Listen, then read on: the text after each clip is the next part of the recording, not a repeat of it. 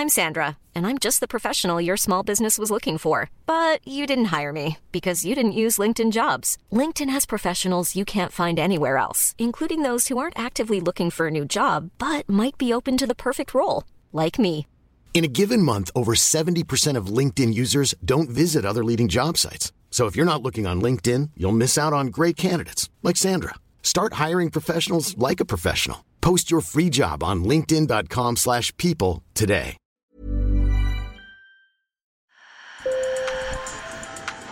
Bonjour. Hello. Hola. Marhaba bikoum. Sur le fil, Le podcast d'actu de l'AFP. des nouvelles choisies pour vous sur notre fil info. L'Espagne fait partie des pays les plus avancés en termes de droits des femmes en Europe. Le gouvernement de Pedro Sanchez compte plus de femmes que d'hommes, le congé menstruel a été adopté en février, et depuis le mois d'octobre, tout rapport sexuel sans consentement explicite constitue un viol. Mais cette loi solo si est si, seul un oui est un oui, a eu l'effet inverse que celui souhaité et a provoqué des réductions de peine et des libérations anticipées. Résultat, la coalition de gauche qui a porté cette loi est fragilisée à quelques mois des élections législatives. Retour sur l'origine d'une loi au cœur d'une polémique. Sur le fil.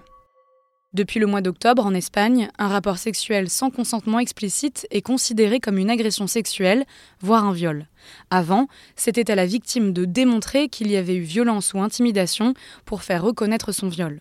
Mais pour comprendre l'origine de cette loi, il faut revenir en 2016. Alors j'ai appelé Mathieu Gors, le chef de la rédaction du bureau de l'AFP à Madrid, pour qu'il nous explique.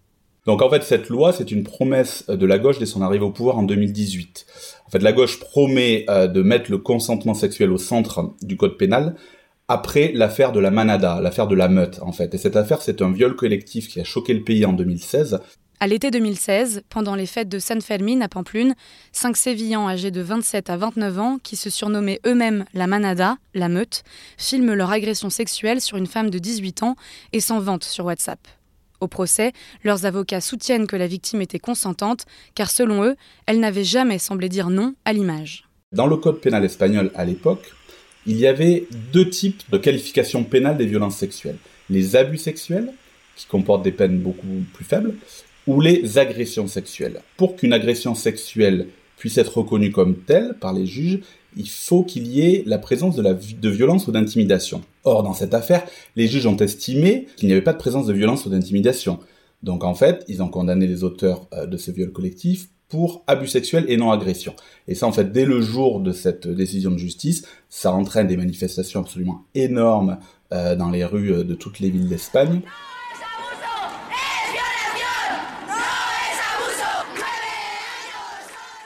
Et donc, quelques mois après, quand la gauche arrive au pouvoir, elle promet en fait de réformer le code pénal pour mettre le consentement sexuel au centre de tout le code pénal. Cette promesse a été tenue et a donc donné naissance à la loi Solo un si es un si.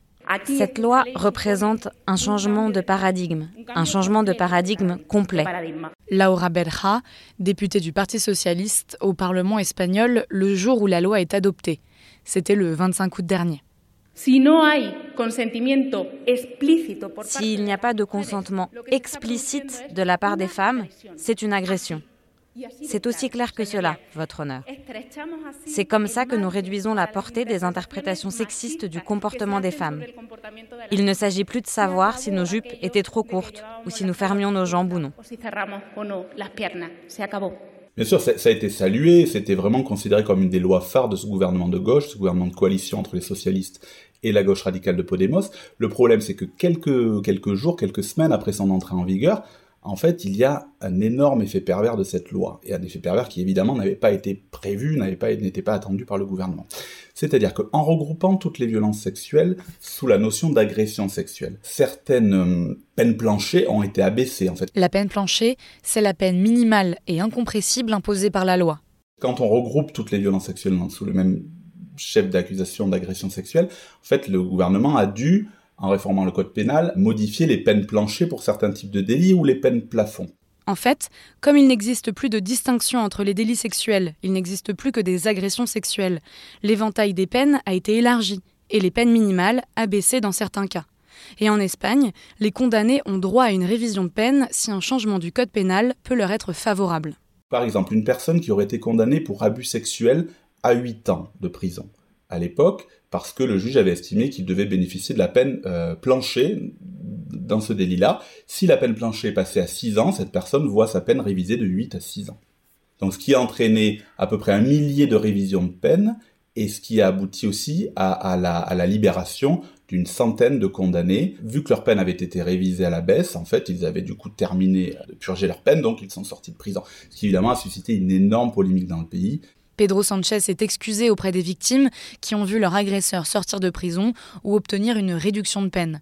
Et très vite, la nécessité de réformer cette loi à peine promulguée s'est imposée. Les socialistes sont conscients de l'impact dévastateur que ça a. Donc ils veulent absolument réformer la loi à tout prix. Le problème, c'est que pour Podemos, les réductions de peine ne sont le fait, je cite, que de juges machistes et non de la loi. Les socialistes ont donc dû s'allier à la droite pour réformer la loi Solo CSC. Depuis la semaine dernière, la notion de violence et d'intimidation a donc été réintroduite dans le code pénal dans le but d'éviter d'autres réductions de peine. La droite est trop contente d'exposer la brèche au sein du gouvernement. Donc la droite a proposé aux socialistes de voter avec eux. Les socialistes ont accepté, un peu à contre-coeur. Et donc, par contre, c'est la première fois depuis que le gouvernement de coalition est au pouvoir que Podemos et les socialistes votent l'un contre l'autre. C'est-à-dire ne votent pas la même chose. Euh, donc Podemos a voté contre. Donc ça a exposé vraiment une rupture nette. Enfin, le, gouvernement est toujours en place, hein, mais ça a exposé une division nette entre les deux partenaires. Et à huit mois des élections législatives, c'est du pain béni pour la droite. Le parti d'opposition est donné en tête de la plupart des sondages. Sur le fil revient demain. Merci de nous avoir écoutés. N'hésitez pas à vous abonner pour ne rater aucun épisode. Je m'appelle Camille Kaufmann et je vous dis à bientôt. Planning for your next trip? Elevate your travel style with Quince. Quince has all the jet-setting essentials you'll want for your next getaway, like European linen premium luggage options, buttery soft Italian leather bags, and so much more. And it's all priced at 50 to 80% less than similar brands. Plus, Quince only works with factories that use safe and ethical manufacturing practices. Pack your bags with high-quality essentials you'll be wearing for vacations to come with Quince. Go to quince.com slash trip for free shipping and 365-day returns.